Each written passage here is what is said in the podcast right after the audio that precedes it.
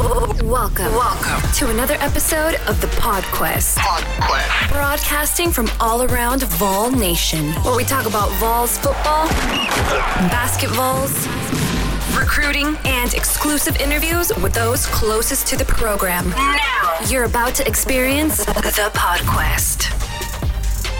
Woo! Welcome, everybody. It's January 20th already. Unbelievable. This is the PodQuest. I am Georgia Tech Vol. We're so excited. I'm sure everybody's been watching the NFL playoffs, the NFC and AFC championships, Patriots, and Duke Silverval. Shout out. We will say, you know, he loves Tom Brady, which I know that makes him an enemy on the board.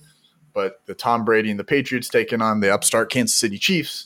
And then you got the, as of right now, the Rams who have uh, gone into into uh, the Superdome, right? I believe the Superdome, and and beat the uh, the New Orleans Saints. So what a what a crazy game and what a crazy outcome, especially with Todd Gurley not playing. But this is a Tennessee podcast, so I don't know why I'm talking about NFL. Um, we've got such a great group of casters tonight. You guys are going to enjoy this show so much. We're super excited. We've got Bleed Orange 23, my father with me. We've got Powell Vols. We have Priestvol, everyone's favorite Priestvol. I get so many messages Priestvol, Priestvol, the confessions thing, confessions corner. You got the music. He's got the smooth voice. Priestvol. Everybody loves Priestvol.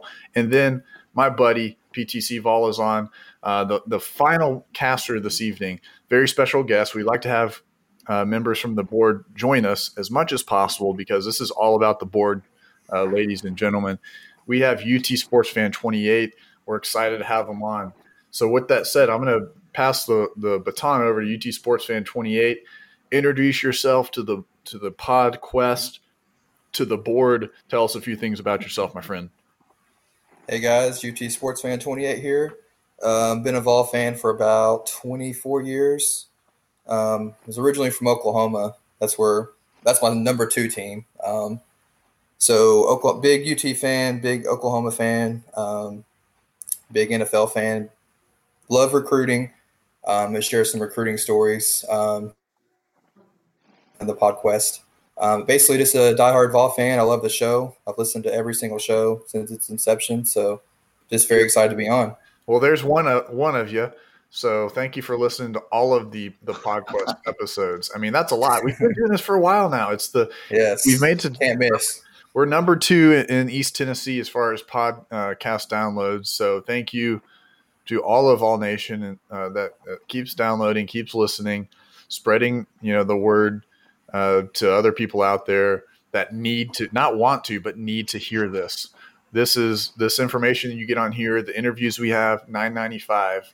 Uh, we actually say nine ninety nine because that's the only sound clip I can get, but nine ninety five. so um, thank you UT Sports fan for being on, man. It's it's an honor to have you on. We appreciate having you on. Uh, Bleed Orange 23, I'll give it to you because you're my father. You can come on next. How are you doing this evening? Well, doing great, son. It's always good to be back on the PodQuest and to uh, meet here once a week with our friends, uh, both those who join us here on the podcast and those who les- uh, listen. We really do appreciate that. And did I hear that you have a, uh, a special drink that you've made for you've made for the over sixty crowd? Well, you know, that's something that I have kind of held as a secret. Um, I think that you have developed such a flair in explaining it. Perhaps you could share that with the, with the group. Well, yeah. So when I was sorry to go off tangent here, everybody, but I was in town for Christmas and I saw this piece of paper as a note next to my dad's liquor cabinet, and that thing is just full. I mean, any kind of you name it, you've got everything. Um, and I, I, saw this note and it said Metamucil bomb.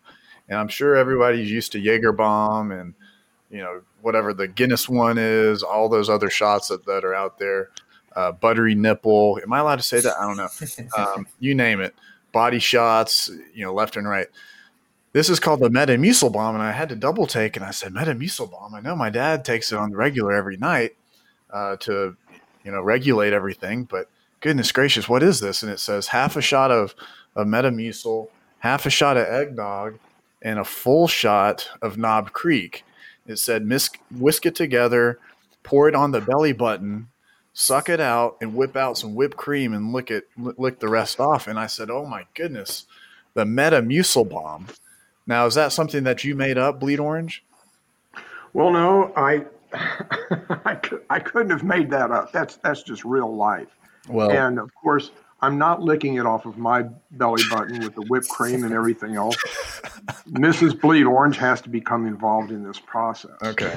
And okay. I can only tell you that after the complete experience, I sleep like a baby. Okay. Well, we'll leave it at that because this is starting to become a PG 13 podcast, and I have to pay extra money on SoundCloud for that. So, um, we'll keep it at that. But thank you for being on Bleed Orange. I love you, my father, and whom I am well pleased. Uh, Powell Vol, what's up, man? Welcome. How are you tonight, brother? I'm good, guys. Happy to be here. Happy to have uh, UT Sports Fan 28 on with us tonight. Yes, sir. Everybody's here. Good to have you on, my friend. Um, Glad to be here. PTC Vol, what's up, dude? And you had some hibachi. We were on the text messages tonight, and I was getting very jealous of you. I did, man. That was uh, great. Took the daughter out for a daddy daughter date. Uh, she wanted hibachi, and of course, I was going to oblige her of that. So glad to be here. Uh, certainly glad to have UT Sports Fan on as well. We're going to have a good time tonight. Now, real quickly, can you go through your order because I kind of have um, a little bit of beef with you on on your order.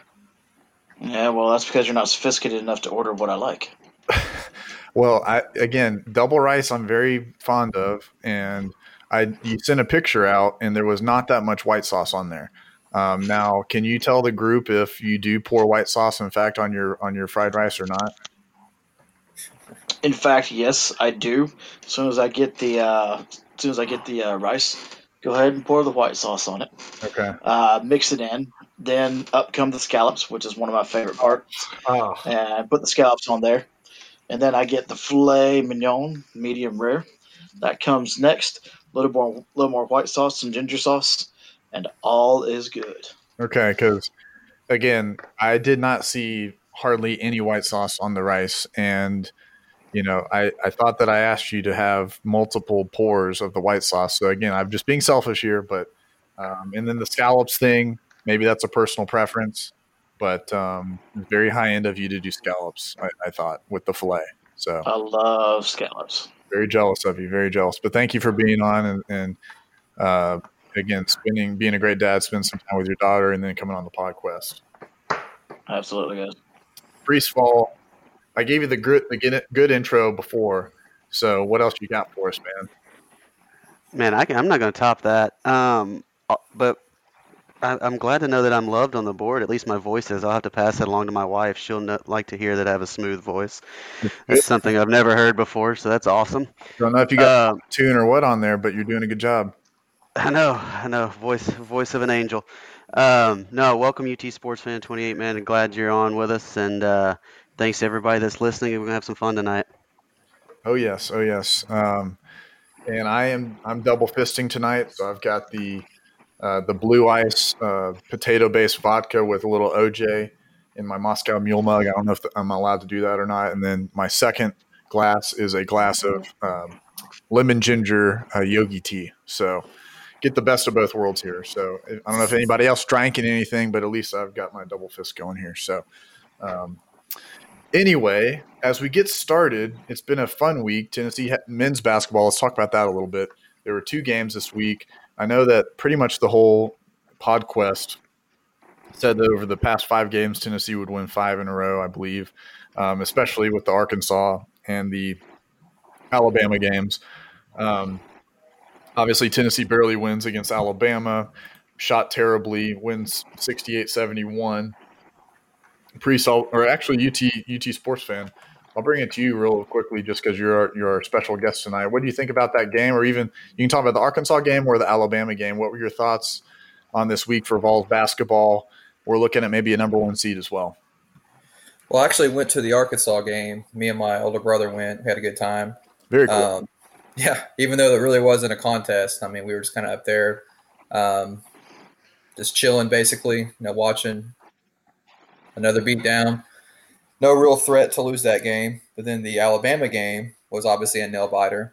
Um, I, I, I, was so nervous towards the end, but I was, one thing I never do is I never post uh, my reactions during games. because I would look, I'd be one of the ones that would get bumped, you know, and I never want to be with that guy basically. So anytime I have anything to say, I basically just keep it to myself during games. I think more people should kind of use that, but um, Yep. That's good. No hot takes in the middle of the game. And we, we're all because usually when you read something during a game, we're all thinking it, but Yep. it's whether or not you choose to put them home or not. So usually I just kind of keep everything to myself. But I'm not gonna lie, I was really nervous. Um, that block on Petty was clutch by Grant Williams. I don't think we win that game if he's if Petty gets that shot. Um, and then obviously the travel that was controversial at the end, but I did I did rewind it and it did it obviously was a travel. Um, so yeah, very very big win. Glad to be undefe- or glad to be undefeated still in the SEC and looking forward to being there. now, were there any clenched fists at the end of the game? I, I didn't know um, any close-ups, but I do give Avery Johnson credit for what he said.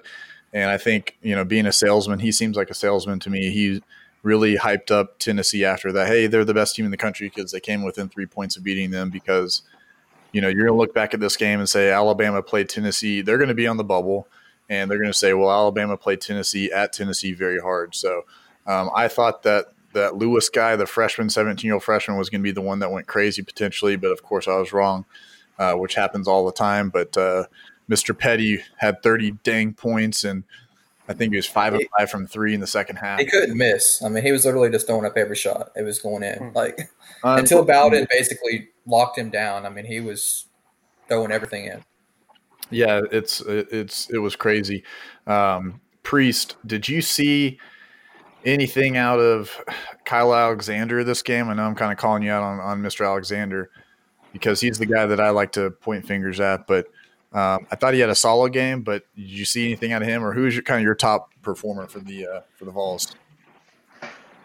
Man, I know he's your boy.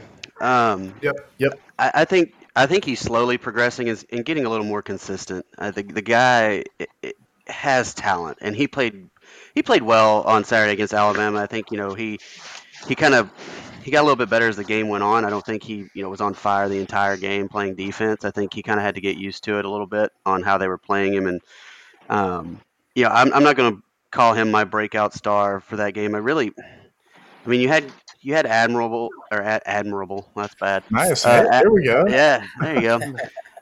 Admiral, who he had a double double. I think he had 12 points and 11 rebounds, which is pretty solid for him after you know he had a rough game against hmm Arkansas. Um, so I'll give him I'll give him the shout out of, of coming back and playing a good game. And then you know I think UT said you know that block by Grant on that shot. I mean that was that that had to be done. If not, you know I don't know the outcome of that game is the way it is because they they were shooting lights out, especially Petty. So um, it's a win's a win. You, you get it done. It, it doesn't always have to be pretty, um, but I think that's you know that that's a testament to this team's maturity and, and the way that they play ball. That they can get into a dirty game that's close, or they can go and blow Arkansas out of the water and have walk-ons playing. You know, before you know half the fans have gotten their popcorn from the first half. So, you know, I think you know I think this team is, is really going to continue to grow and have a really really good shot of being, you know, a, a the number two seed going into the tournament um, overall before it's all said and done. No, those are all good points. Bleed orange question. Um, this has been kind of bantied around on the board. I, I got two questions, so I'll bring the second one uh, to some other folks on on the the podcast tonight. But um, what are your thoughts on you know Yves Pons versus you know Bowden? Bowden obviously hitting his stride right now, coming off the bench, and there's people saying Pons shouldn't be starting. Do you have a horse in the race there? Do you think Pons should stay there? Do you like the the, that first unit and kind of then the unit that Barnes closes with, with a Bowden coming off the bench? I just think that uh, these are the some of the things that we look to Rick Barnes and his experience to be making these in-game adjustments and decisions. Um, he's, I, I think he sees some things that have been going on with his team throughout the course of the season that seem to work, and um, you know Bowden seems to do well coming off the bench. Um, some of this is going to be depending upon the types of teams that they're playing against, but one of the things that you know, kind of in the stock up, stock down part of things is that you know, that Petty went off on us, and that was a stock down, but a big stock up was that they put Bowden on him, and he seemed to be able to control him. And that was a huge part of the game as well. so Bowden contributed well beyond just his offensive abilities. But um, I, I, think they're both going to play quite a bit, and certainly uh, Barnes knows this, and I'm sure those kids know it that we're going to need both of them to play and do well throughout the season. Yeah, it's really neat. Again, just seeing uh, Bowden, you know, come on as he has, and then you know, again, Lamonte Turner had a solid game as well. I felt like, especially defensively, I, I thought he was you know pretty solid on the ball, and you know the 24 minutes that he played didn't have a lot of stats necessarily, but I thought he played really hard and and was a you know big hopefully kind of a big part of the, of the win in the team moving forward. So it's nice to see him kind of getting his legs under him a little bit. Powell, I've got one little thing I'd like to say. Yep um, and and see what others think about this is one. I think one of the problems that the Vols have had is that they they've been playing some really great basketball starting the year, and um, they seem to have been so dominant in their last few games that they just have not been forced to maintain their focus and intensity throughout the game. And I kind of feel like that maybe contributed a little bit to their sloppiness in that last game. Um, but they they just haven't been pushed like that in a while, and um, they also haven't had the stress. I don't know how much they knew about other teams winning or losing during the course of the game, the day, uh, but I kind of wonder if they didn't realize that they had a shot at being number one after that game if they won it, and uh, they they just looked beyond getting a little bit sloppy. They looked really tight, and it showed up offensively. So I was curious what everybody thinks about that. Yes, I agree with that. I think they were not necessarily pressing, but I do think that they knew the outcome of the Michigan game. And I noticed on um, the Rick Barnes show immediately after the game, Rick Barnes already knew that Kansas had lost, although you know that doesn't affect that doesn't really affect you know the top five or anything like that. But I think that they knew. Well, also the other part too is you know what are y'all? I think also the late arriving crowd has a lot to do with it. Well done, VFF. yeah. Look, uh, you know, late arriving. Uh, it's a you know two o'clock game. Maybe they're not as into it, not as liquored up. You can't bring booze into Thompson Boling, right? And I swear, if they keep zooming in on that taco guy, I don't know who that is, but shout out to the taco guy. You got to stop doing that. It's all Navy man, right? Oh my gosh. Um, but yeah, no, I, I, agree. I think some of it was they were kind of looking ahead and thinking this was going to be an easy win, and really, maybe it's cliche, probably is, but no, there's no easy win in the SEC. I think a lot of these teams are going to fight, and you know, Tennessee ran into a poor shooting day. Um, one thing I was going to ask you, Powell, unless you had anything you wanted to speak to on that that question from yeah, Orange. yeah, I'd like uh, the the Pons Bowden yeah. sort of who should who should be starting that kind of thing. I'm I'm I'm kind of in the in the if it ain't broke, don't fix it crowd. Yeah, I love that. And and you know, we're actually not having any issues like at the start of the game coming out of the box and playing well. It's it's sort of like after we get a little bit of a lead and maybe eight ten minutes into the game is sort of we just kind of have this period where it gets a little sloppy. I'm not sure exactly what happens but and it, it's not because we bring people in. I just think we we get these leads and we relax and we relax and it caught up with us and it almost you know cost us. But I, I, I like the lineup as it is. I think you leave it and um, you know and just keep it as it is. That's just my opinion. I agree with that. But Bowden is no doubt, Bowden is playing awesome. Um, he, I mean, he may be playing about, maybe playing the best on the team right now, last two or three games.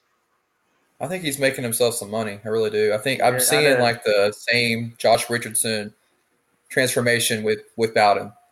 Yes, I agree with that. Yeah, no, it's it's interesting, and I was actually trying to figure out how I could use the word juxtapose to shout out to Jesse Simonton um, you kind of look at the body of work that um, Bowden had kind of the beginning of the season versus now. It's it's literally it feels like two different players, and it's not one of these right. things where it's, hey, if he would just shoot. This is way past if he would just shoot. Um, like mm-hmm. that's like somebody that gets the ball open at three and finally starts chucking them. But what he is, he's showing a mid range game. He's driving to the basket. I mean, he's getting a couple fast break dunks. He's just playing incredible on defense. And then obviously he's shooting shooting the three ball at an incredible rate right now. I don't know what the number is, but um, shout out to Mr. Bowden. Um, just been on fire. And, and my question that I had had the past couple weeks was, can this keep going with bringing Turner back? And does this make Tennessee the national championship front runner if both of these guys are on fire together in that second team? Um, because you throw in, you know, Fulke, whom I'm very big fan of, even though he doesn't get that much burn. Throw in a Fulke with you know with Turner and, and Bowden and you know sprinkling a couple of the starters, you got a pretty good little second unit. So um, PTC, I did want to ask you really quickly though. Um, I think I feel like Barnes ended that game again with um, kind of a. Did he go small ball at the end again, where like where Alexander was out, or did I miss on that, you guys? Are we starting to kind of see where his like tournament teams are going to be at? You know, where he's got more of the offensive players on, or do you guys think this is more of a we couldn't score at all, so we need as many scores as we can? You know, to, to go to your tournament question, I I think that we still need to rely on our defensive um, prowess. Simply because what did we do last year? We did the same thing. And if we do the same thing again this year and are able to put the offensive uh, prowess on the floor that we've seen against Arkansas, that we've seen against Georgia, um, that we have seen in other games, put that together, I don't see why this team can't get to a Final Four. And obviously, that should be our goal is to get there uh, going small, trying to get as many scores on the floor as possible. You know, lots of people have mentioned it on the board, and you know, correct me if I'm wrong if you see it differently, but we do seem to have a little bit of trouble with big, long, athletic uh, players, and Bama certainly has that. Now, are they a great team? By no means are they a great team, and I think we should have been a 15 point uh, winner in that game. But you know, how do we overcome that? What do we do? Do we what kind of offensive style are we going to play? Um, if you put smaller guys on there, you're obviously going to play faster. Put bigger guys on there, it's more of a half court offense. So which one are you going to pick? And we have to figure out how we're going to play the types of teams that give us trouble because going forward, that kind of offensive output is not going to get it done. Yeah, I agree. You know, don't yeah, go ahead. I, I think they kind of touched on it too, PTC, about the about the defense really not being as locked in. Uh, we had some really good defensive moments there in the first half, but we just continued, you know, throughout the game. I mean, uh, you can you can kind of drop any kind of offense you want as long as as long as you guys are shooting the ball and making their shots, and that's where we we're having some real trouble in that second half, going through long stretches, and then obviously one of the things we talked about actually last Sunday as as a we kind of pointed to Alabama as being a bit of a difficult challenge because of some of the guard play. I don't think anybody knew Petty was going to go off for 30, but um, right. you know we we'd had some problems with with that kind of guard play. If we can continue to hit our shots and and still stay locked in on defense, and I think that's where we really kind of lost it was we weren't as locked in in the second half. Um, and maybe who knows? Maybe the guys have become a little bit enamored that they've been doing so well offensively that they've maybe mentally uh, thought, yeah, you know, defense is is okay, but you know, we're really getting it done offensively now. Right. Uh, but for, for, them to dominate and do what they need to do, they they can't have Admiral having the shooting game that he had, and uh, you know, they could get by Alabama this way, but they can't hang the whole season on that effort. Yeah, no, th- those are all good points, and especially with Admiral, I felt like there was a maybe a three to five minute stretch where he had some really good shots that were you felt like those were makeable shots for him that in the past 10 games he's been making you know big time threes big time twos i know he had a couple good shots that you know down the stretch but the majority yeah. of them, he, they were not going in and that was the frustrating part i think for them was they didn't they have a stretch where it was like six or seven minutes they didn't even make a field goal when Alabama Yes. was right? unbelievable. Yes. You know, it's mm-hmm. it is frustrating probably for them. You could see it on their faces. You know, it's like you want to go down and you want to stop them. You know, because t- how Tennessee has been working is you have you know great defense and then you have Bone pushing it right, almost like as in you know they're getting transition buckets a lot. If he doesn't push it, then they set up the offense and they run it crisp, and then they're making the shots. And it wasn't happening because Petty's making threes, and then they're coming down and missing. He's making another three, and you know the same story over and over. But at least they pulled it out. So, um, anybody else have any?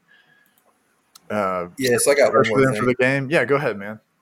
Um, we really shouldn't have been all that surprised because for whatever reason, um, Alabama just always gives us trouble. Like even the great Pearl teams seem like Alabama is always like that thorn in the side. So I was thinking about that yesterday. You know, like Alabama just always seems to push us even when we're really good and they're kind of average teams. I don't know if it's because their size. I don't. I don't know what it is, but it seems like I can remember even the Pearl years we always had trouble with Alabama as well. Yeah, it's it's Good point. It's odd. Um, I got else? one. I got. Yeah, go ahead, Powell. Yeah, I got- go ahead, brother. Um, is it? I haven't. I'm not real. I'm, I haven't watched LSU play much this year, but Yeah. is it? Are are, um, are they built kind of like Alabama as far as uh, their speed, their length? Like, is their team makeup similar to theirs? I would maybe Does ask. anybody know? I hadn't really seen LSU all that much as well this year. Okay. I'm just that that game at LSU now is going to be a tough game Yes, because they're playing pretty well. I know they've been recruiting good, but they always recruit good. So yeah, that Yeah. that's a game that's one to watch. That one and Yeah. obviously at Ole Miss. Yeah, Yes. LSU's got four guys in double figures. I'm trying to see if they got any length or anything like that. But uh, that Tremont Waters is obviously their biggest, you know, their biggest threat from scoring. Um, they're shooting 35% from three, so they're not killing it, but their top scorers can all stroke it 30% and above, almost 40%. So um, Naz Reid looks like a solid player, uh, true threat. Yeah. Go ahead. Yeah, yeah, they got they got a they're pretty they got pretty decent size. I think their biggest guy, looking at their uh, roster, is I'm going to try to pronounce this Kavell Bigby Williams. He's 6'11", 250. Yep. And then Naz Reid is 6'10", 250. I mean, they I'm sure I don't know their arm lengths, but or wingspan, but they they, they have some height and size. Yeah, and Bigby Williams on the season's got almost 40 blocks. Um, so that's almost two a game, I would say, if they've played, you know, 17, 16, 17 games. So not not terrible. So um, he's going to be a rim defender out there. And I think that might be, is he coming off the bench or is he starting? I don't know. I don't know. Don't know. But I he don't know had, that one. when they beat Ole Miss, uh, they won at Ole Miss. They won by 14, and he had five blocks that game. So he also fouled out, but he had 14, 10, and five. So that's he, he could be a player. so somebody, and he's a senior.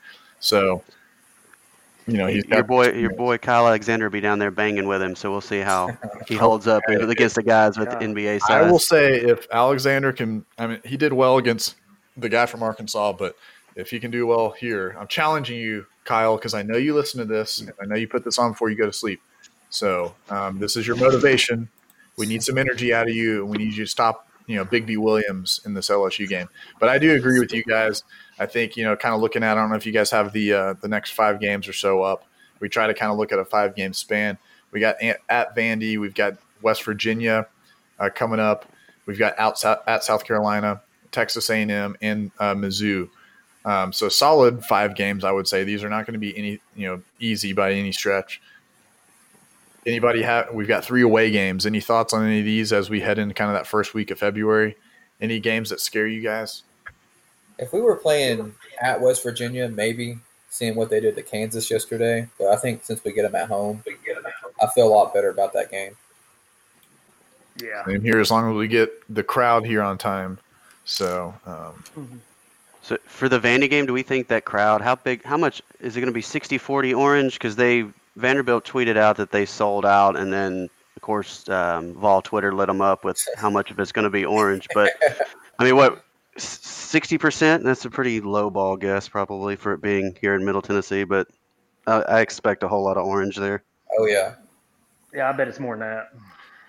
I think it's gonna crazy because it's a 7 p.m. game, ESPN two, right? Tennessee's probably gonna be number one, like you guys have said earlier, uh, number one in the country coming into this game, and you know how many times they're going to show those clips of Tennessee coming into Vandy and losing the number one seed. So that's a good I'm, point. Right. I'm, I'm Yeah. hoping they don't uh, voodoo us like that. You know, stick us with a pin. That's right. This is, this is Bryce That's- Drew, guys. That is Something true. about that arena, though. That arena is always tricky, and the refs are always awful there. It's never a fun place to play. Right, right. Yeah, it's it's so weird with the way that they have the benches, but uh, hopefully you've got a you know a pretty solid team that's you know going into Nashville that can come in and get the victory and get out of there, and uh, hopefully we'll see. But I, I I think you you know you see SC as a pretty easy victory, I would say. Um, Texas A&M, I don't know how they've been. I think They're they've bad. been kind of, They're you know, really okay, bad. bad. So if Mhm. if you can get through, I think maybe this Vandy in West Virginia, then you're looking at three more wins: South Carolina, Texas A&M, and Missouri. Um, unless there's still some Kwanzaa lovers on there, I don't know. I know PTC's a big Kwanzaa guy. Um, so are you? You're an idiot. um, but that would put Tennessee. Let's just say if they do, that would put them at uh, twenty-one and one, which is pretty crazy to think about. Um, we're, Mhm. we're well over halfway through the season. Did you guys just really quickly, in your wildest dreams? I know we all thought Tennessee would have a pretty solid year, but would you, after seventeen games, expect Tennessee to be number one in the country and seven and only lost one game? Absolutely not. Mm-mm. No. It, it's I, crazy. I don't even. I don't even think that like the biggest homer in the world would have expected that. Right.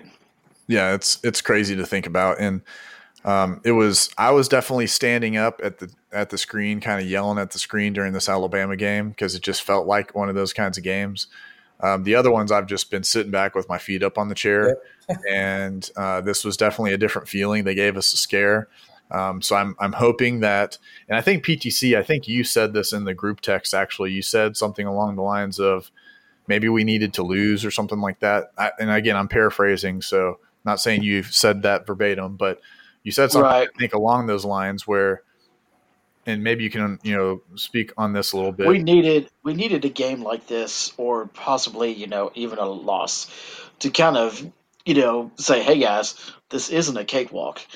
What happened um, when we put up 106 and still only won by 19? I mean, we coasted from the nine and a half minute mark in the second half. I mean, th- there was zero intensity. Nobody really gave a damn about the game. It looks like they were all sitting on the bench, but were actually out there trying to do something.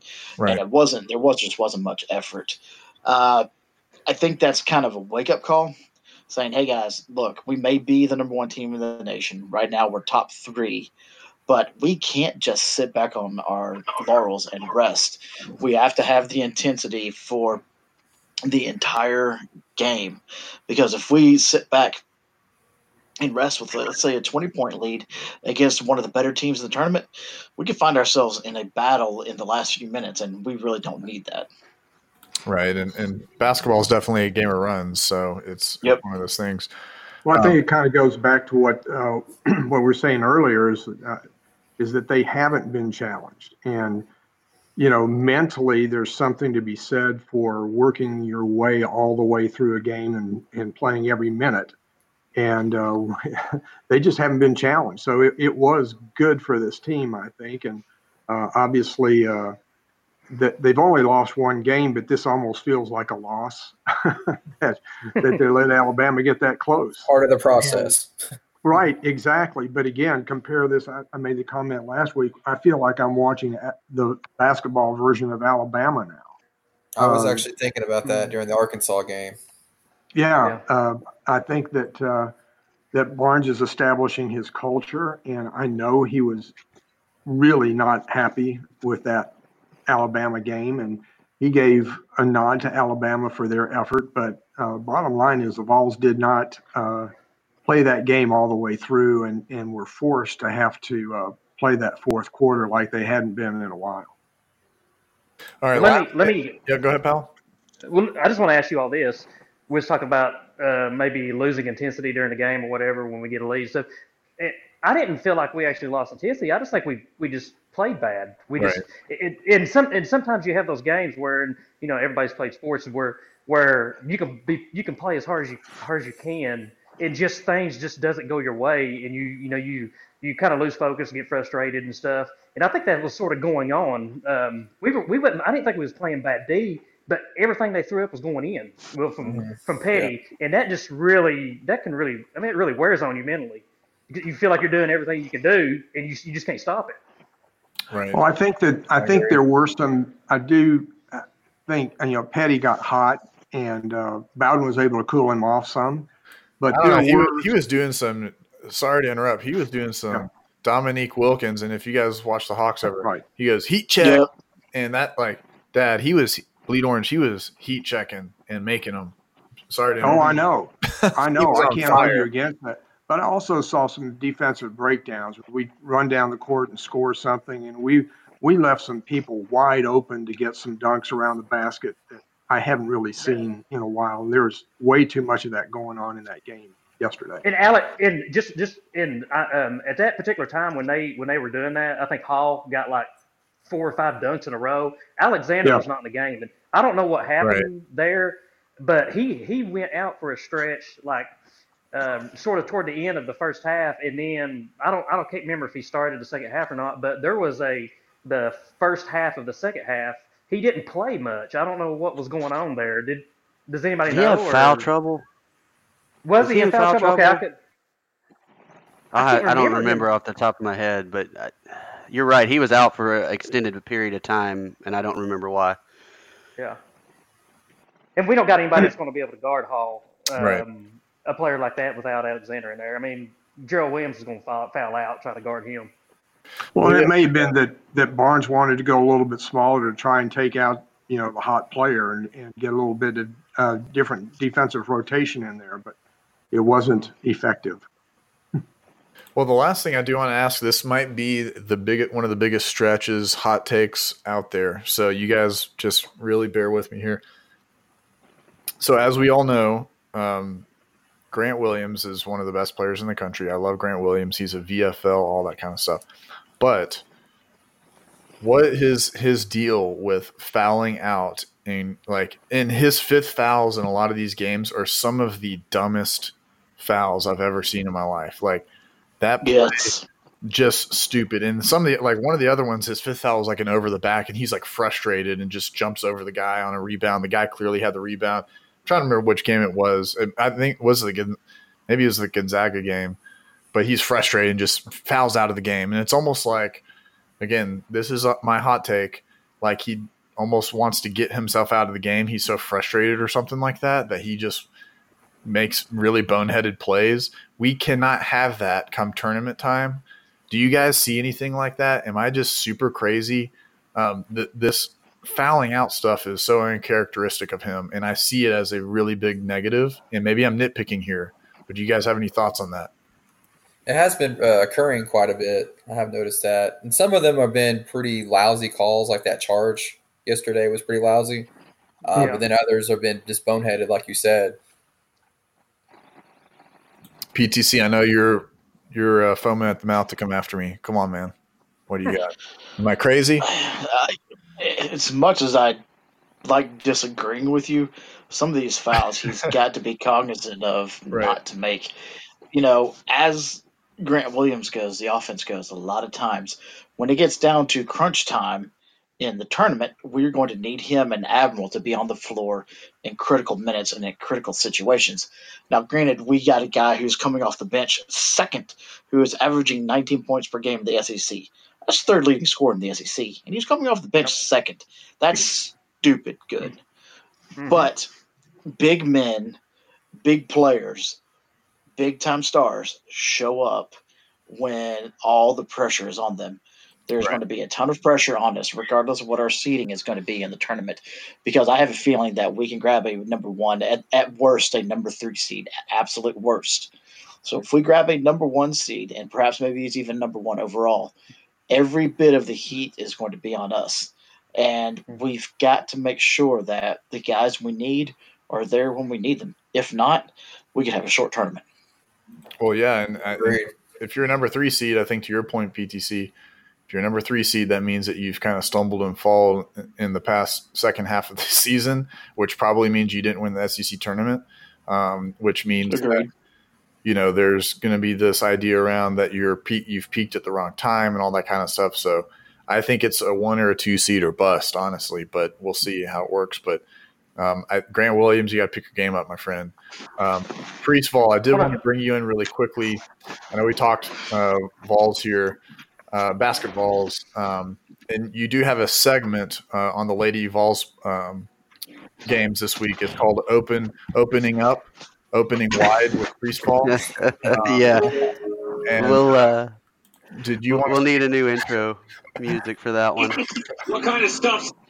Well, there we go. We got a little intro there from PTC, but uh, again, looks like the Lady Vols had a tough go at it this week. Another another defeat at home. Uh, could you speak to that a little bit? Uh, yeah, I'm going to give Holly like 30 seconds of my time here. Um, I mean that it was kind of embarrassing. I'm not gonna lie.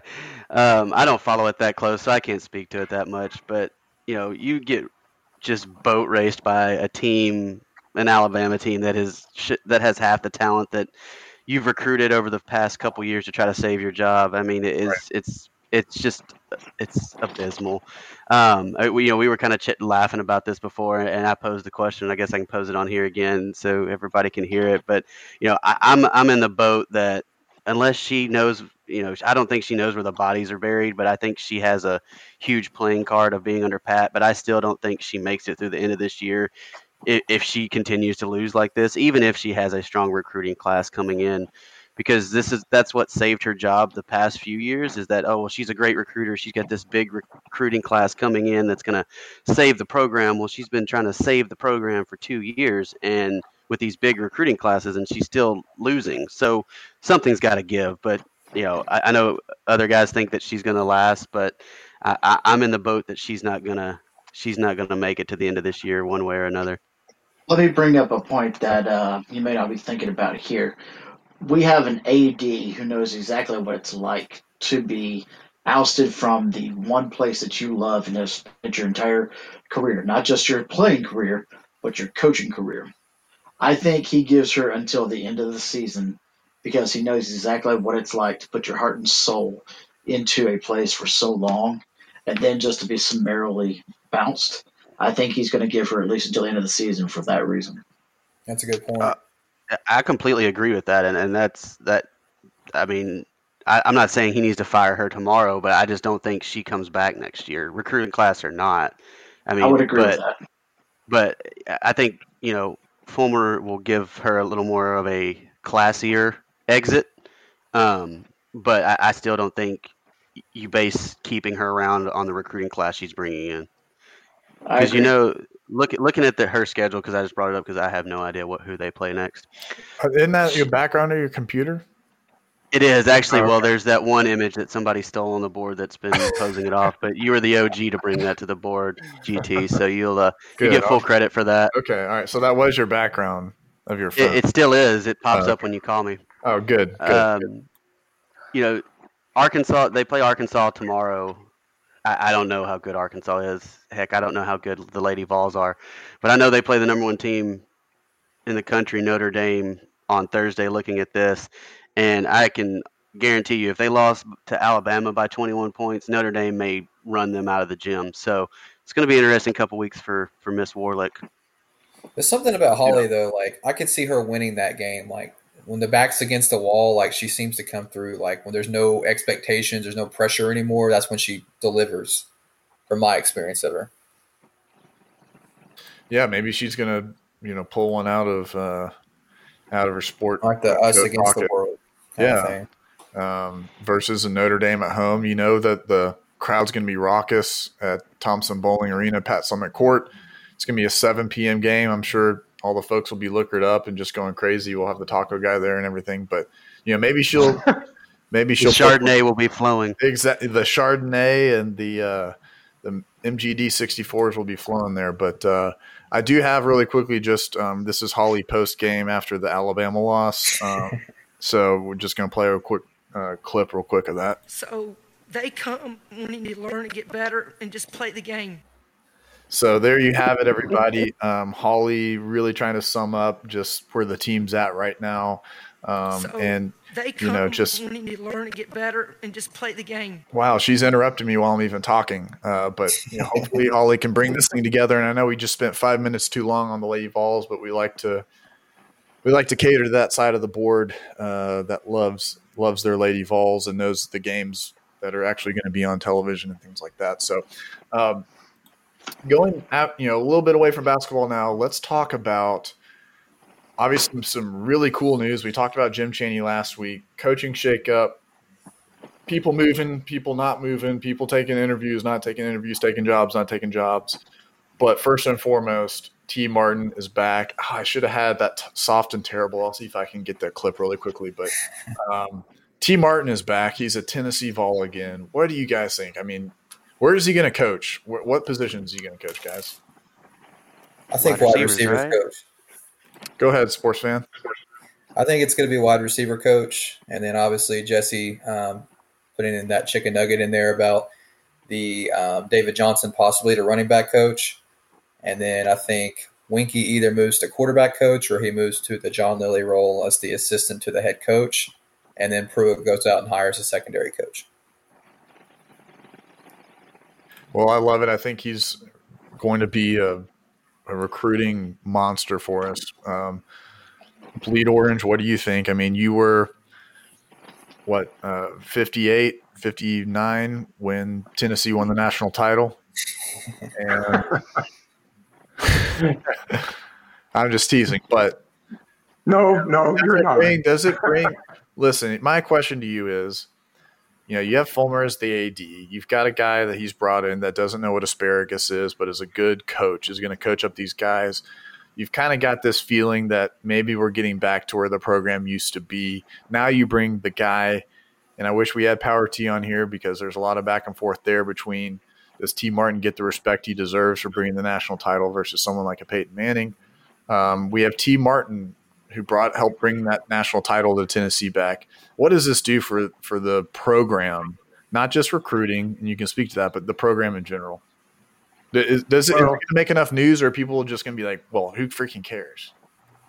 You know, I I guess the question is when you ask what does it do for the program, that covers a lot of territory. Uh, there are a lot of former Vols out there, and it does something for them, and they're all part of the program. Uh, there's a lot of fans, just like bringing Fulmer back as AD. That's a, a familiar, comfortable name that people remember more fondly for the national championship than maybe his last season.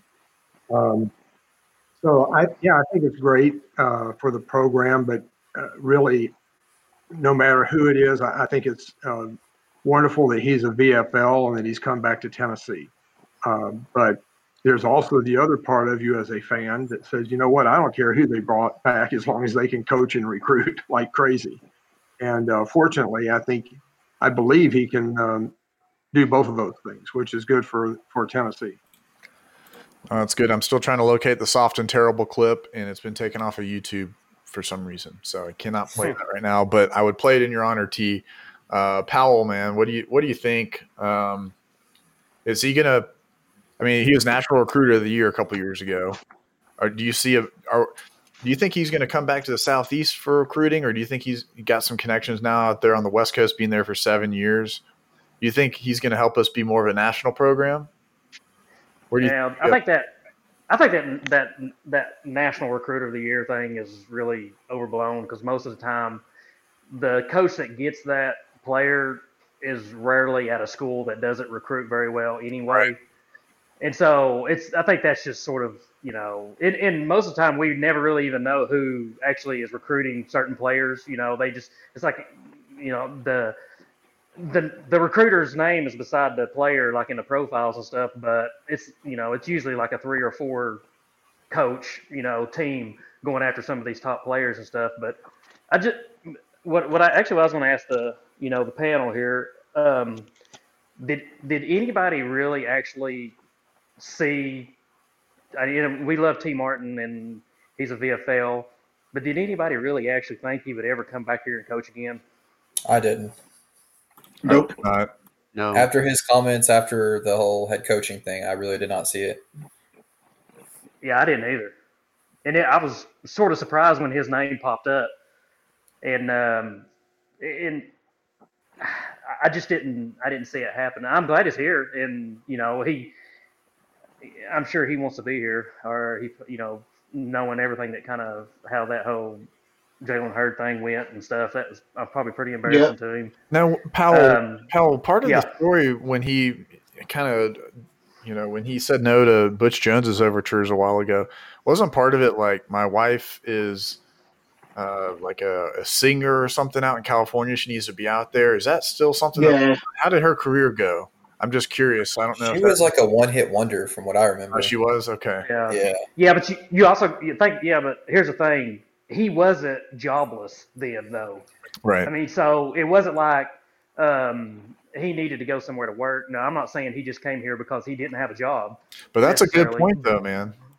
But I mean, he he was making a decision between being where he was at, an established program who were who was you know they were coming back up to where we were, kind of an unknown situation, sort of. And and you know, there's probably, uh, you know, it, the the the way things were going at Tennessee, even though it was sort of starting to look good at times, I would say, but in the coaching circle, there was probably rumors and just talk about this is not going to end well for us, you know, with Butch Jones here, and he probably didn't want Yeah. to be a part of that.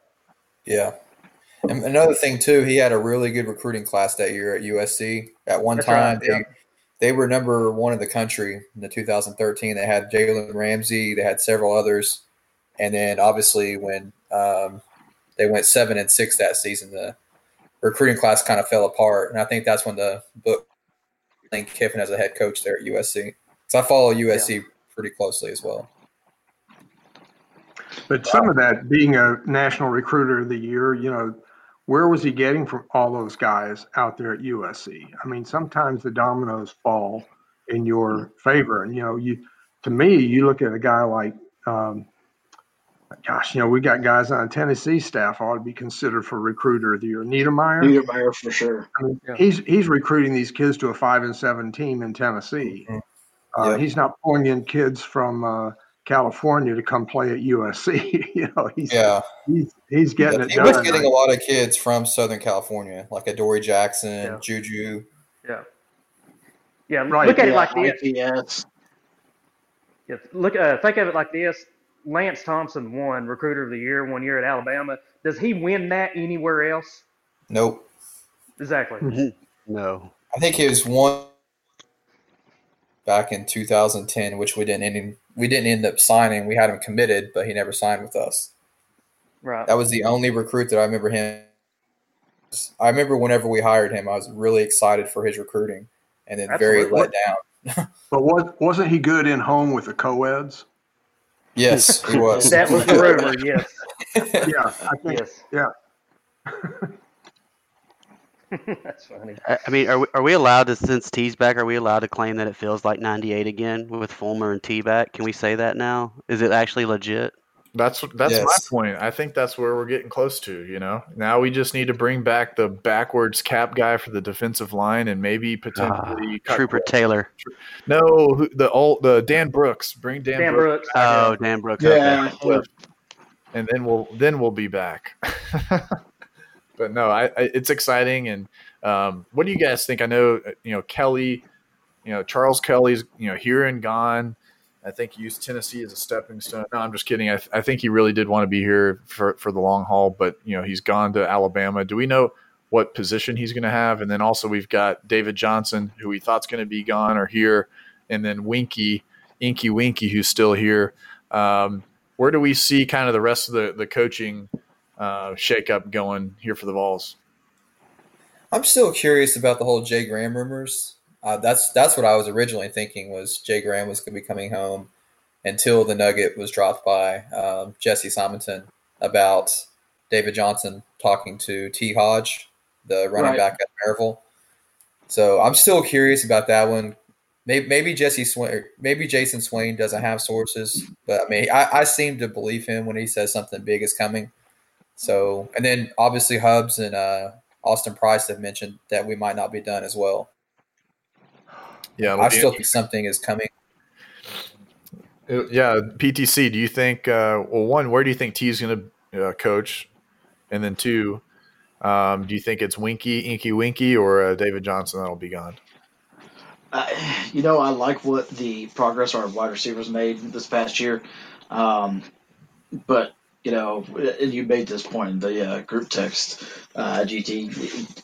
Is it the grind that he doesn't like with Pruitt? I mean, not everybody can can really get through and suffer through that and want to do it, uh, regardless of how much you enjoy what you're doing and who you're working with. Um, but I think he is good for our wide receivers. Uh, we've talked about this on a different podcast, but we really have, you know, possession wide receivers. You know, Jauan Jennings is not a burner. He's not going to take the top off of defense. Um, he, same thing with Antonio Callaway. Those guys can go up and get balls, and they're great possession receivers. And, you know, every now and then they can break one. But we need guys like Jordan Murphy who can get on the field. Um, Ramel Keyton out of Marietta who's coming in this year. We need speed. Um, so I would like to see what David Johnson can do with guys like that. Um, but I think he did a really good job with what we have. So if we can get some more types of receivers in there, like what we need is some actual speed, I'd like to see what he can do there before you know making really any kind of big judgment as to what he really can and cannot do. Um, Weinke, what has he done? I mean, who did he bring in from IMG Academy? I mean, we've got Chris A, and who was the other guy that we got last year from IMG Academy? That was Kingston Harris. Didn't we get like a long snapper or something like that? Nah, we're, I think it was Kingston Harris. Kingston Harris, yeah, Kingston Harris. Yeah. Um, so what is he? What is he giving us in the recruiting game? I mean, Not nothing. much of anything. He got a couple of IMG guys to come visit, but you know, those are courtesy visits, I think. Those were He's those got guys he's the were- lead recruiter uh, for that five star offensive guard from uh, John Justin Kelly's old high school. Justin Rogers. He's he's the lead recruiter for him. So I would watch that one, but that's really the only guy I've really seen his name with, and I think he was involved with uh, Eric Gray, if I remember correctly. Well, I think anybody's going to want to go. I don't. I don't think anybody wanted to go up to Detroit, so maybe we'll put somebody else on there if, if Weinke's gone. He's actually from Minnesota, so he Oh, really? Weinke is? Midwest. Yeah, I like it. See, this is this is nine ninety five right here. We this is the info we're, we're talking about, guys. So uh, no, no, that's good stuff. Anything else in the kind of the? Am I missing anything uh, around?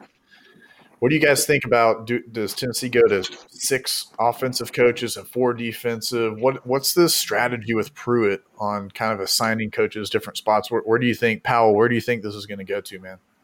That's a good question. Um, I don't know. Pruitt can obviously can coach defensive back or safeties if he if it comes to that. Um, I would. I'm more of a fan of of finding a safety coach and, and getting rid of another, getting rid of an offensive. Um, get.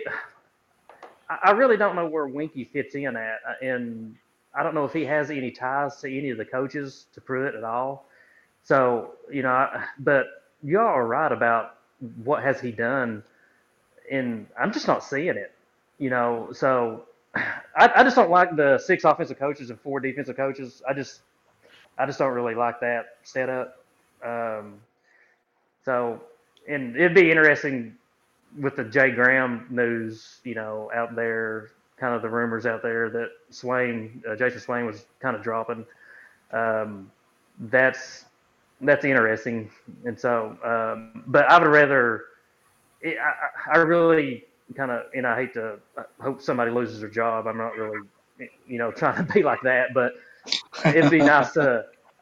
But I mean, we got to hope for the best for our program, and it, I'd really like to see Jay Graham come back if that's sort of the guy that's lingering out there that we may be working with or whatever. And I want to say one thing about Jay Graham. Um, I've seen several people on the on uh, general's quarters say stuff about how he was a lousy recruiter here and stuff. I mean, I think that that's kind of bogus because he was only here for one year and it was a lame duck coaching staff. And Yep. he basically we finished bridesmaids for Derrick Henry and Derrick Green. I mean, those are two five star running backs. One of them was a bust, obviously, and the other one won a Heisman. But I mean, I think he did really well just to have us in position for those guys. And hmm. I don't know if you guys remember it, but there was some article that came out. I don't know if it's true or not, but apparently Derrick Henry said that he would have signed with Tennessee had Derek Dooley stayed. I don't know if that's true or not, but I mean, I, I think Jay Graham did a really good job. And then obviously he had we beat out uh, Clemson for Marquez North, and he was the lead recruiter on him as well. Wow, nine ninety five right there. Uh, exactly. That's nine ninety nine. Again, everybody listening, I don't have a nine ninety five sound, but that's as close as we got.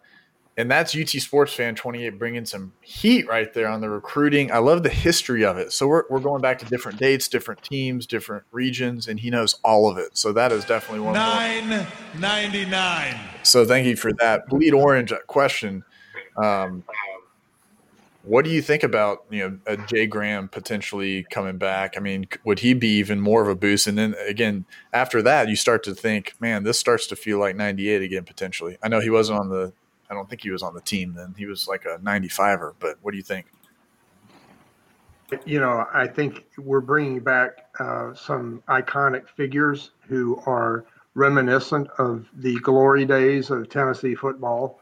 I don't know if it feels like '98 yet. I, um, I'd love to have the 98 offensive line uh, for next year. And I think that's kind of going to be a huge key to the season. And, and really, I mean, these kids are going to be in the system a year longer. Hopefully they've got more time to develop and they'll, they'll be more mature on the offensive line. And, uh, but ultimately we're, we're looking, and I know this is a little bit off topic, but we're, we're looking at a lot of things for next year with the DL uh, as well as the OL uh, that are going to be really uh, key to making it feel like 98 again. So, kind of going into recruiting a little bit and, and good stuff, Bleed Orange. Um, Jay Hardy, McCallie. Yay, go big, go uh, big blue. Well, that's 2020, right? He's 2020, isn't he? He seems like a lock. Yeah. So, yeah. Just kind of let's, all right. So, we'll, let's go into that. But before that, 2019, um, some news, uh, you know, we talked about the transfer portal um, and all the jokes around that last week.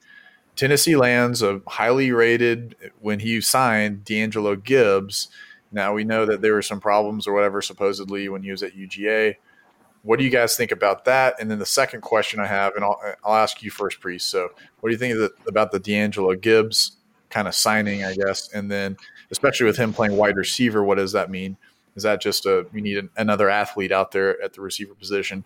And then number two, uh, Henry To'oTo'o um, with my namesake. I'm sorry.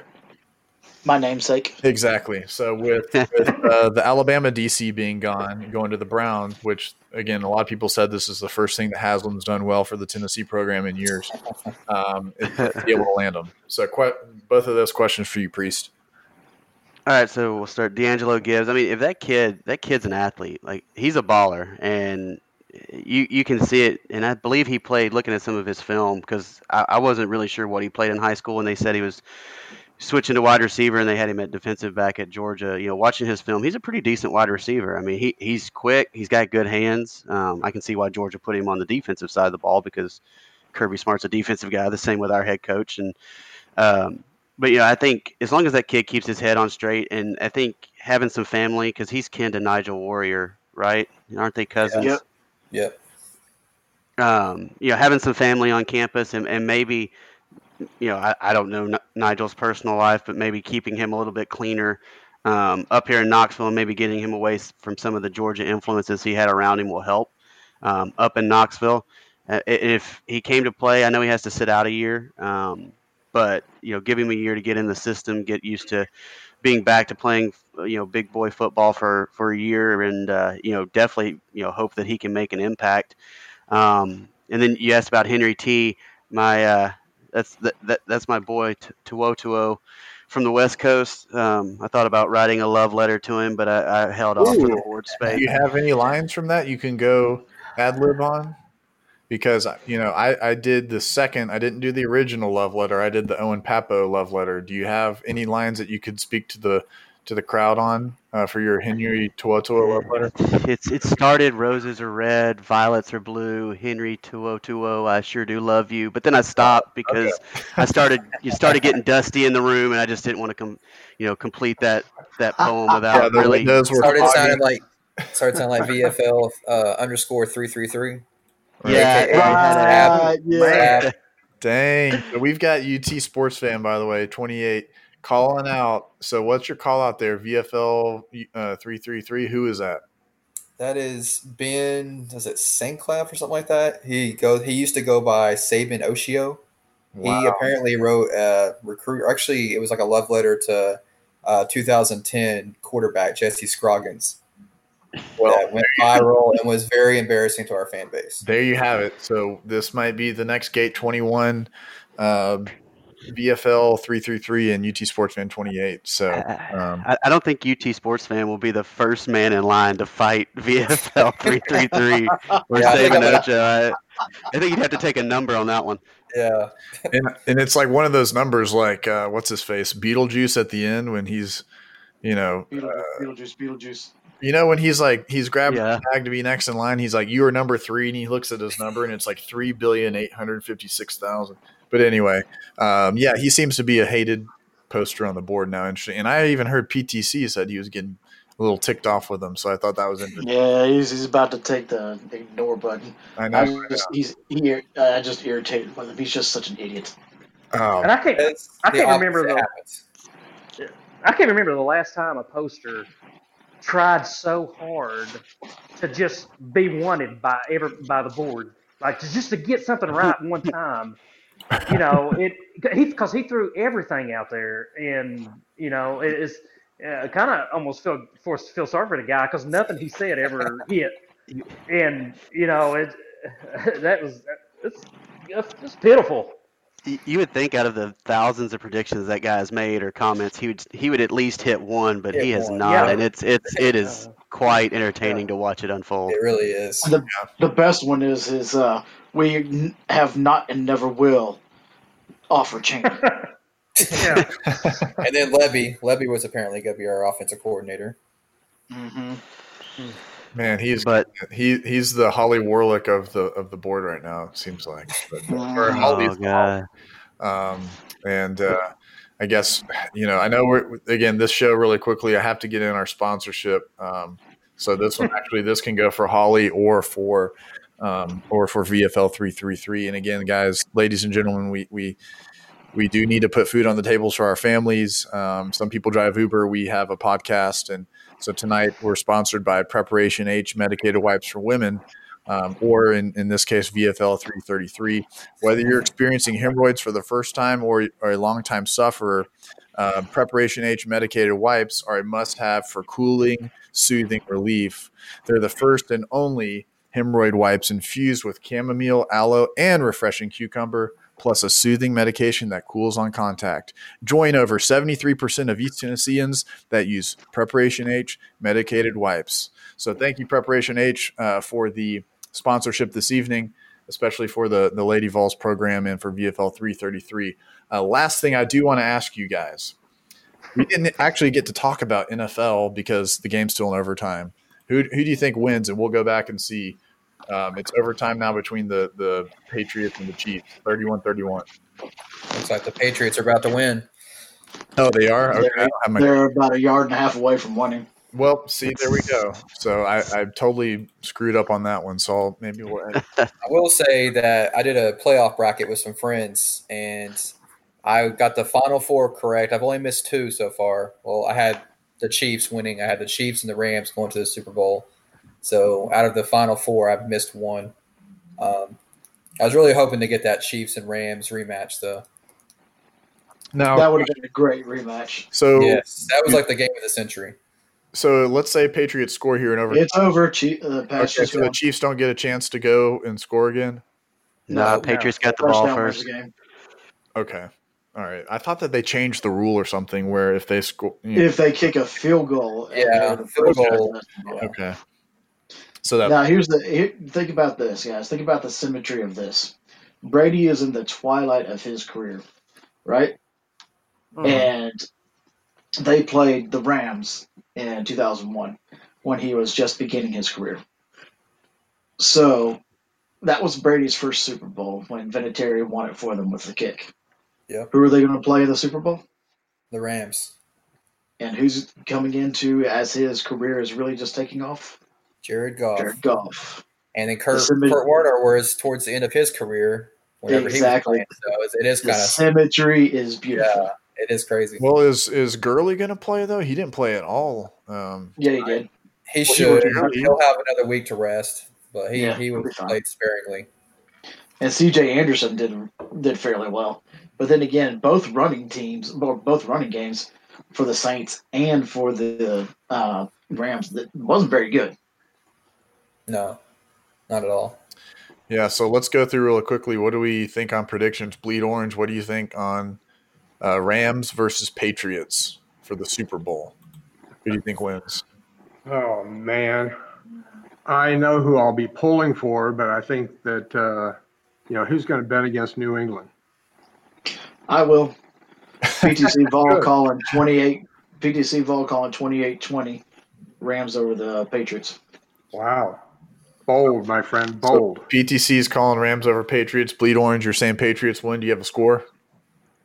No, I, I haven't even really uh, thought about it that much. Really, Well, as long as I've watched not more more of the Falcons. football today than I have all season long. I understand. I understand. Powell, what do you think, man? I'm just I'm going to say Rams because I hate Tom Brady.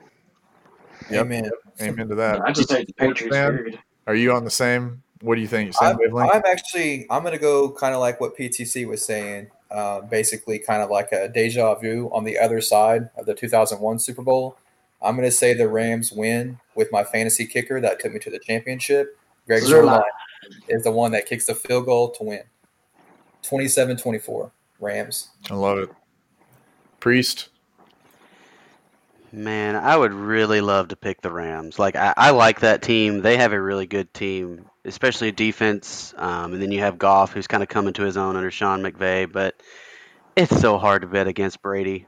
Like that that dude is so good. So I will until I hope the Rams win, but I'm gonna have to go Patriots just because I, I've I bet against Brady before and lost. I bet against him in this game and just lost.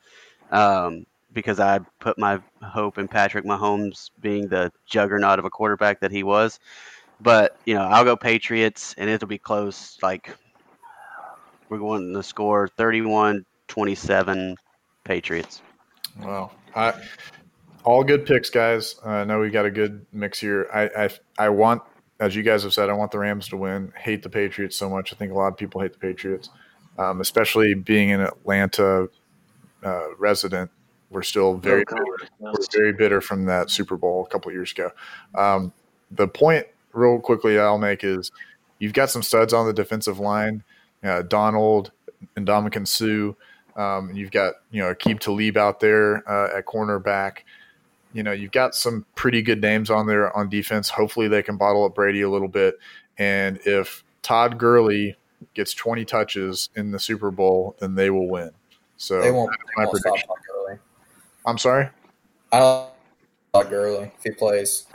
Well, if they if they I- you got to feed him the ball. If they feed him the Yeah. ball, how do you how do you stop both Ndamukong Suh and Aaron Donald? I just don't know. I, I think the only how way you stop. good. That's how you stop Tom Brady is getting pressure on him. You know, when he has all day to throw, I mean, Right up the middle. throws all Yep. day long. You know, but if you actually get to him, which Aaron Donald will, then it's going to be a different outcome. I think. Yep. Well, that's what the Giants did when they beat them in the Super Bowl in the Super Bowl twice. They rushed up the middle and were able to get pressure up the middle. You know, he uh, it, up the middle it just it kills him because he likes to dink and dunk. He likes slants. He likes drags. Um, he you know every now and then he'll throw a nine route to Edelman or uh, Chris Hogan, but you know you give Gronk inside leverage, and Brady just has to put it somewhere where he can catch it because you're not going to get around his body. So if Oh, you can yeah. get pressure up the middle, it takes away the throwing lane, takes away the throwing lanes. Well, one of the things too for me is that I feel like the Rams have backed into this thing a little bit. I mean, let's face it, that was a hideously bad call against New Orleans at the end of that game, and uh, the Rams would not have had a chance to even win it. You know, credit them for kicking the field goal, but they would not have ever been in that position without that lousy call. Yeah. No, Oh yeah, I agree. Absolutely. Well, let's all hope and pray that the Rams win this thing. One thing I want to do real quickly as we kind of wrap this thing up, um, I want to go through uh, all the casters here, ask them one last final hurrah that you guys want to say. Uh, Bleed Orange, I know I'll start with you. I know that you sent me a text uh, with a little image of Miss Bleed Orange, Mrs. Bleed Orange. Do you want to speak to that and, and her uh, championship victory? Or anything else you want to say before you uh, sign off with it? Or you don't have to sign off, but before we all sign off. We actually have started um, playing pickleball here at Reynolds, and it's a for people who are not familiar, it's kind of a combination of tennis and and ping pong, I suppose. Um, but it's it's it's interesting. But uh, Miss Bleed Orange won the won the Greene County uh, pickleball championships this last week. Very So nice.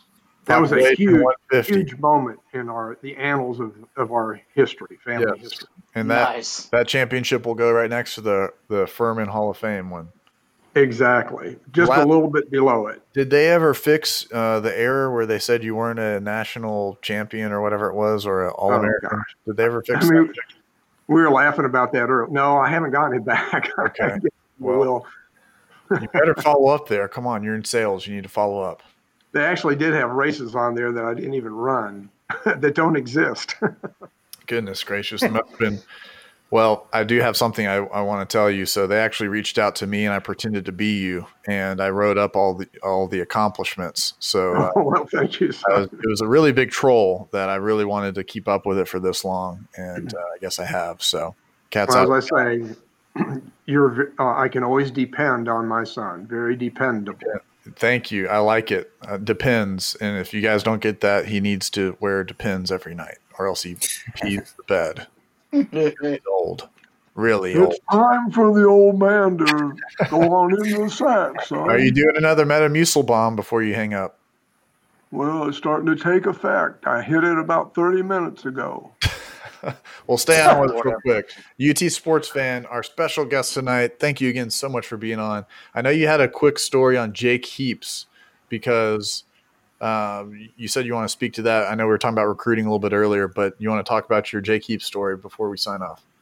Yes, just wanted to real quickly. Um, like I said before, I follow recruiting like very, very close. It's like a very big passion of mine. Um, Jake Heaps was probably the guy of over the years that I've wanted the most for some reason. Uh, he was in the 2010 class when Kiffin just arrived. He was a quarterback from Seattle. And the funny thing is, like, I used to watch his YouTube clips like twice a day, basically. And they always had like some really good videos, like a nine minute video of his his highlights and stuff like that. And there was a time when there was an insider on the board back then. He was like a 17 year old kid. It wasn't NC NYC Vol, it was some other guy. And he used to basically give the board some updates. And I thought we were going to get him for the longest time. But um, unfortunately, he went quiet. And then next thing we know, that UT had been eliminated. And BYU and Washington were like the leaders. And he ended up going to BYU played a year, busted, then went to Kansas, I believe, and then went to Miami. Ended up being a quarterback bust. However, whenever Kiffin had arrived, that was like his number one recruit. Yep. I was thinking this was going to be the guy that's going to take UT back. Like his highlights were incredible um, playing uh, Skyline High School there in Seattle. So I was just really disappointed we didn't get him, but we ended up getting Tyler Bray, and then Tyler Bray ended up being a really good quarterback for us. So I guess it all worked out. Yeah, and under Kiffin, we got the the wonderful trio of Mike Edwards, Nu'Keese Richardson, and Janzen Jackson, um, and we got that video. yeah, one's a murderer, He- he- one's an armed robber. He laid the groundwork too. He laid the groundwork too for uh, David Ricky. So Yeah, so you know, and and I I don't love think we get. I don't think we get him if he didn't You'll lay be the groundwork. pumping gas if you go there, boy. well, we appreciate you Oh, being do you on. still have that uh, cell phone case autographed by Nu'Keese? What me? Yeah, remember Oh, that? Oh, I do remember that. Gosh, that was Yeah. that was at the spring game. Um, I The might. Hamburglar. yeah, that's. Uh, I don't. re- I mean, I don't. I might have it somewhere, but that, I forgot about that. That was pretty cool, actually. I was pretty pumped about that, getting that Nu'Keese autograph. But um, so, um, Powell, man, you got. I know you had a story. Uh, we uh, skipped. bond application. What's up, dude? Did it look like the one he signed on his bond application? Yes, yes. We they actually called me to make sure that they matched. Um, but uh, Powell, I know I skipped over you, man. On you had something you wanted to you wanted to give a shout on a shout out on uh, the BasketVols on uh, somebody who made a thread. Oh yeah, um, Dizzy Vol. I was just uh, going to um, uh, shout out to him for his prediction a week ago today on how Tennessee would get to number one. Now we don't know if they're going to be number one or not, but um, the thread he made that he laid out on how Tennessee would get to number one ended up falling perfectly, pretty much. And so, uh, just uh, kudos to him, and uh, hopefully we end up uh, being number one. I hope so too. Um, I'm a little nervous that Duke's going to jump us, but hopefully we, hopefully we get number one. Uh, PTC man, again, we already talked about your hibachi. You got anything else you want to close with, my friend? Uh, you know, this is uh, we discussed it a little bit earlier. You know, kind of the symmetry and what's going to be in the Super Bowl, and I hope it turns out the way that I want it to. Where um, Did you come the Rams and the Goff, where the Rams and the Goff actually, and, and Goff, you know, wins it. Be nice. Did you think that up on the spot, or is that something you thought Yes. of like a while ago? No, I thought it up on the spot. That's very, very smart of you. I liked it. I liked it. I thought it was great. Uh, Priest, I know you've been typing up your love letter to to uh, to our boy, Henry To'oTo'o. So, are we going to see a thread with that in the next couple days or hours? Uh, it depends on how much more I have to drink tonight. It could get real. Uh, Um, no, you know, we laugh about Henry T and, and I made the, the love letter joke, which is all fun, but that kid's really good. And if, if, Uh, you know, all the stars seem to have aligned and, and, and looking and, and as everybody says, you know, reading the tea leaves is that that kid's in. And I mean, that's a big win because, you know, we, we have some outside guys that are, that are fast and, you know, we moved Jeremy Banks over and I'm not really sure where he's going to fit in as, you know, Pruitt always says all of his linebackers can play any position, which is, I, I guess, true if they're fast and, and big enough. But you know, Henry Henry is a is a heck of an inside linebacker, and he he can fill a void that. Um, you know, I, I'm not putting him on, you know, Al Wilson upper echelon level, but that kid has some talent. Um, very smart, very heady. Um, c- can make great reads and, and really, you know, dissect the play and know where he's going before the play does. So, you know, if he ends up in orange, you know, you know, rest in peace to Bob Kesling every game. Um, but you know, hopefully, you know, he signs on the dotted line, and and we're we're we're all on board with 2020, and we're all writing love letters this time next year as he's a freshman All American. I think also you were a couple. You were a couple um, things off from it being a white football player. If you would have said Jim Rat or Coach's son, um, you, you said he knows the playbook well, heady player, all that kind of stuff. That sounds like one of the white football players. So Fluid hips. He has fluid hips. Does that help? He brings his lunch pail to work every day. Yeah, that's another good one. um, He's very well coached too, coming from De La Salle High School. Yeah, he's he, he's the um, he's a faster version of our boy that we love so much that just left us this past year. Our middle linebacker that won everyone's heart over. I know you guys know him. CJ. that's Cajun's, uh, avatar is Colton Jumper in VFF or uh, yeah VFF right? Mhm. Yeah, uh, good old Colton Jumper. Priest, do you think that there are any potential issues around him potentially being catfished uh, towards his junior or senior year? Oh, Oh, God. man. You want to remember that? you went, you went- I don't know. I can't answer that. So I don't know if you guys remember, Manti Te'o was catfished supposedly, and Big there was that huge issue in the national championship game when they played Alabama, and it still is the weirdest story to me. But um, I like to tease around about that, and the only reason because they're kind of similar backgrounds and things like that. So anyway, That's actually who two four seven uh, compares him to. Is Oh, really? Yeah, I looked at his profile. I'll, I'll that's a that's too easy of a take. You can't do Yeah, that. You got to come harder It than literally- that. Yeah, Well, no, It's like saying Tua is Russell Wilson. I mean, it's just kind of yeah. Right. right. No, it's it's good stuff. And my my uh, as we close this out here, um, everybody, this has been such a fun uh, PodQuest edition. A lot of laughs, a lot of fun. Great casters on tonight. But the last thing I will say, I did make a thread. A lot of people coming at me on it. You know, a lot of the churchgoers. It's funny because I talked about our VIP section that we have. There is a VIP section at my church, but I got a chance to see um, Trevor Lawrence today, as well as Trae Young from the Atlanta Hawks, and then Maya Moore is one of our. She's uh, played for UConn and has been on the Olympics and stuff, and she's a regular at, at, at our church. But um, I saw Trevor Lawrence in there, and I I thought I was crying during one of the worship songs, it was actually I was just reminiscing over the failure of Butch Jones. I had tears actually coming out of my eyes as I watched Trevor Lawrence, you know, worshiping God and you know, this guy's a national champion, you know, should have been a first round draft pick this year in the NFL, just a specimen. But uh, anyway, I was a couple rows behind him and uh, got to talk to Trae Young from the NBA from the Atlanta Hawks. That was kind of cool. But uh, again, you know, if watching him play in the national title game and all these other games for Clemson isn't enough, to see him at church is even uh, tougher. So, anyway, Which church do you go to again? uh, I go to Passion City Church.